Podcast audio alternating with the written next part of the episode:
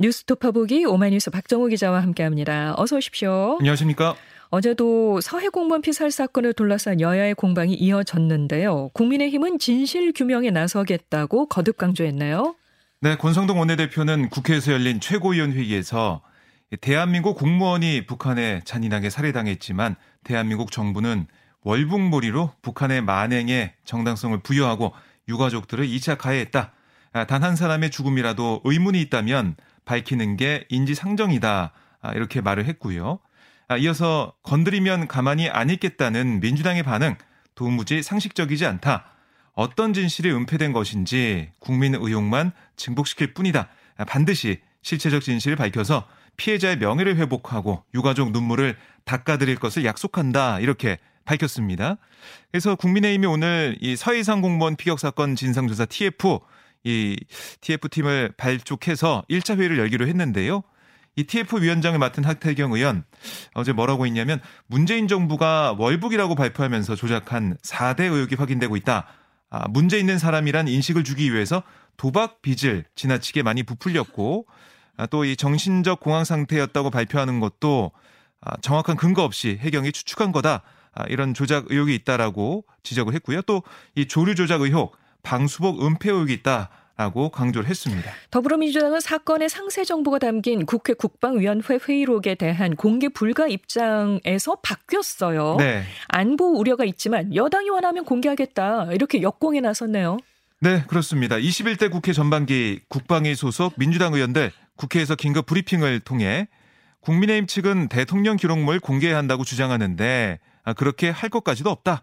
국민의힘 의원들이 안보 해악을 감수하고라도 2020년 9월 24일 당시 이 비공개 회의록 공개를 간절히 원한다면 국회법에 따라 회의록 열람과 공개에 협조하겠다. 아, 이렇게 밝혔어요. 아, 이어서 이것으로도 의문이 풀리지 않으면 윤석열 정부의 판단 아래 미국 측의 협조를 받아 이 당시 SI 그러니까 특별 취급 첩보 그러니까 이 뭐 감청 내용 이런 것들이 담겨 있는 걸로 보이는데요. 이걸 공개하면 된다. 아, 다만 이 정보는 민감한 이 정보 출처가 관련된 만큼 대한민국 안보에 해악이 뒤따른 것을 아, 주지하기를 바란다 이렇게 강조했습니다. 아, 또한 민주당 초선 모임이죠 더민초도 자체 토론회에서 예, 국회 내 비공개 정보를 공개하자라고 의견을 모았는데요. 전임 문재인 정부의 이 월북 공작이란 여권의 공세를 차단하고 정면 대응을 통해서 현 국면을 돌파하려는 그런 취지로 해석이 됩니다. 네, 네. 사실 해경이 이 사건의 수사 결과를 1년 9개월 만에 뒤집으면서 이 공방이 시작된 모습인 건데요. 네. 해경 내부에서 비판의 목소리가 나오고 있다고요. 네, 그러니까 이 인천 해경서에서 지난 16일 언론 브리핑을 열고 북한군의 총격을 받고 사망한 공무원의 월북 의도를 찾지 못했다 이렇게 밝혔는데요. 이에 대해서 해경 내부에서는 2년 아, 전이 국방부 자료에만 의존해서 이 씨가 월북한 것으로 판단된다고 성급하게 발견한데 아, 발표한 데 대다가 정권이 바뀌자 근거도 제대로 내놓지 않고 수사 결과를 뒤집었다. 이런 비판이 쏟아졌습니다. 네. 그러니까 기존 판단을 바꾸면서 아무런 근거도 밝히지 않는 수사기관이 어디 있느냐 이런 지적도 있고 어, 또 이 자체 수사 판단보다는 정부의 판단에 따라서 앵무새처럼 답을 읊어대는 한심한 조직이다. 예, 대통령 말 한마디에 수사 결과가 바뀌는 게 정상적인 조직인가라는 글도 이 직장인 익명 인터넷 커뮤니티에 올라왔는데요. 해경 지휘부가 이 정권 성향에 따라서 휘둘린 게 아니냐 아, 이런 비판 좀 계속될 것으로 보입니다. 네, 유가족 측은 법정 대응에 나서겠다고 밝혔죠. 네. 어, 이 문재인 정부 청와대 이 서훈 전 국가안보실장, 김종호 전 민정수석, 이광철 전 민정비서관 아, 이 세 사람을 내일 공무집행방해 혐의로 서울중앙지검에 고소할 예정인데요. 앞서 국방부가 지난 16일 이 월북 시도 추정 발표 여기에 유감을 표명하면서 당시 청와대 국가모실로부터 사건 관련 주요 쟁점 답변 지침을 하달받았다. 이게 밝힌 바 있거든요. 네. 그러니까 유족 측이 이 이걸 지적을 하면서 월북이 추정된다는 당시 정부의 발표에 청와대의 구체적인 지침이 있었다.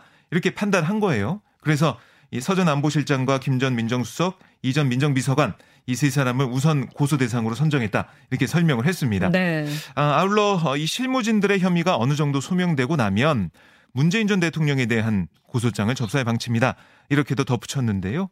지금 사실 이제 검찰 수사권 분리 법안 이게 시행되기 전에 검찰이 직접 수사할 수 있는 6대 범죄 가운데 하나 이 공직자 범죄에 해당되기 때문에 사건이 접수되면 검찰이 직접 수에 나설 가능성이 크거든요. 네, 네. 이렇게 되면 결국 칼자루를 검찰이 주게 된 모양새입니다.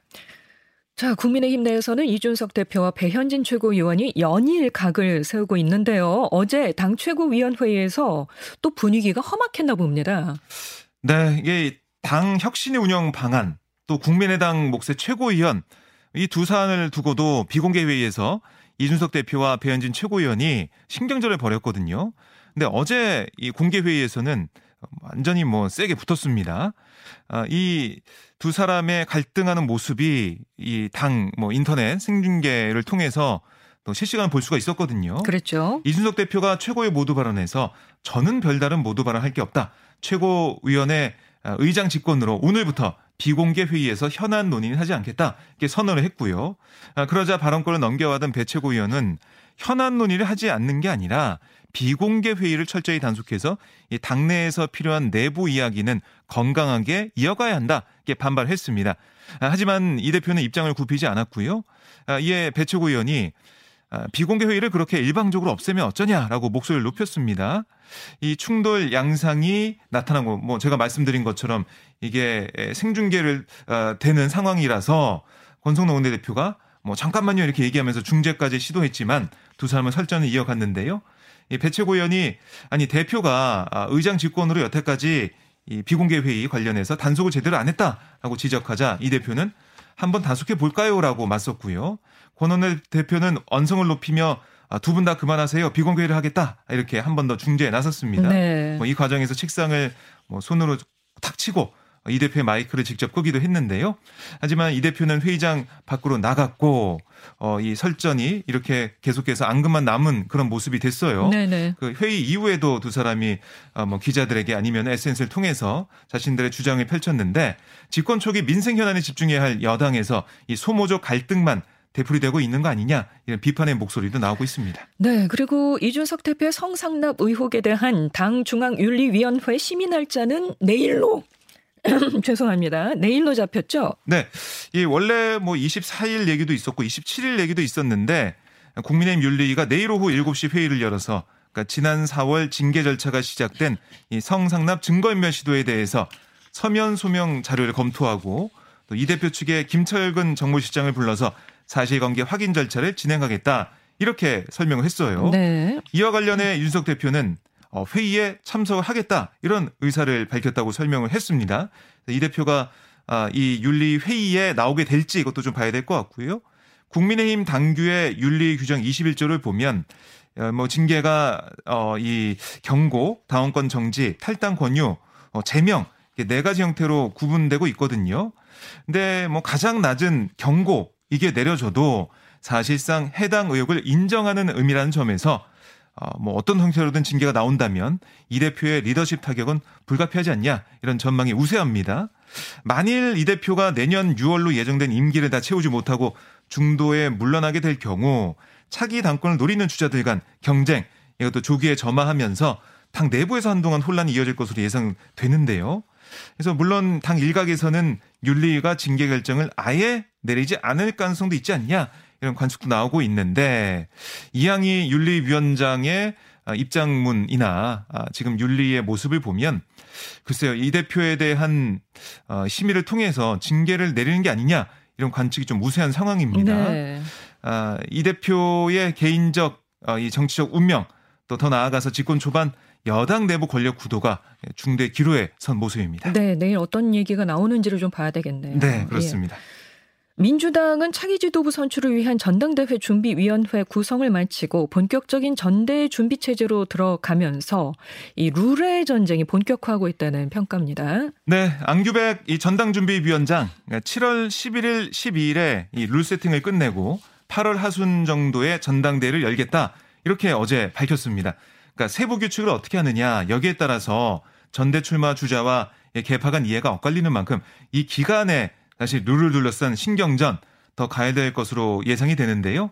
역시 가장 첨예한 쟁점 이거는 뭐 대의원과 권리당원의 투표 반영 비율입니다. 민주당은 대의원 45%, 권리당원 40%, 일반 국민 여론조사 10%, 일반 당원 여론조사 5% 이렇게 비율의 가중치를 두고 있어요. 네. 그래서 오랜 기간 당에 공헌한 바가 큰 대의원의 경우에는 아, 옛 주류였던 친 문재인계 성향이 상대적으로 다수여서 현행 규칙대로 전대를 치르면 친문계에 그만큼 유리한 거 아니냐 이런 얘기가 나오고 있고요. 네. 아, 이런 상황 때문에 친 이재명계에서는 권리당원의 반영 비율을 높이자 이런 주장을 하고 있습니다. 아, 실제로 이재명 상임 고문이 지난 18일 지지자들과 만나서 어떤 얘기를 했냐면 정당의 주인은 당원이고 나라의 주인은 국민이다. 당직은 당원에게, 공직은 국민에게 이게 큰 원칙이다 이렇게 말을 했어요. 그러니까 이 친명 성향의 당원 표심을 더 많이 반영되도록 뭐 이렇게 하려는 의중을 담은 것으로 해석이 되고 있습니다. 아, 반면 박용진 의원은 이재명 고문의 발언을 두고 변화와 혁신을 거부하는 낡은 인식이고 낡은 주장이다. 이렇게 주장을 했는데요. 당심과 민심의 괴리에서 벗어나야 민주당은 민심의 너른 바다로 다시 나아갈 수 있다. 이게 강조를 했습니다. 지금 전준희의 상황을 보면 대의원 제도는 유지하되 대의원 뭐 다 권리당원 반영 비율 이 조정 가능성은 좀 열어놓은 것으로 보이거든요.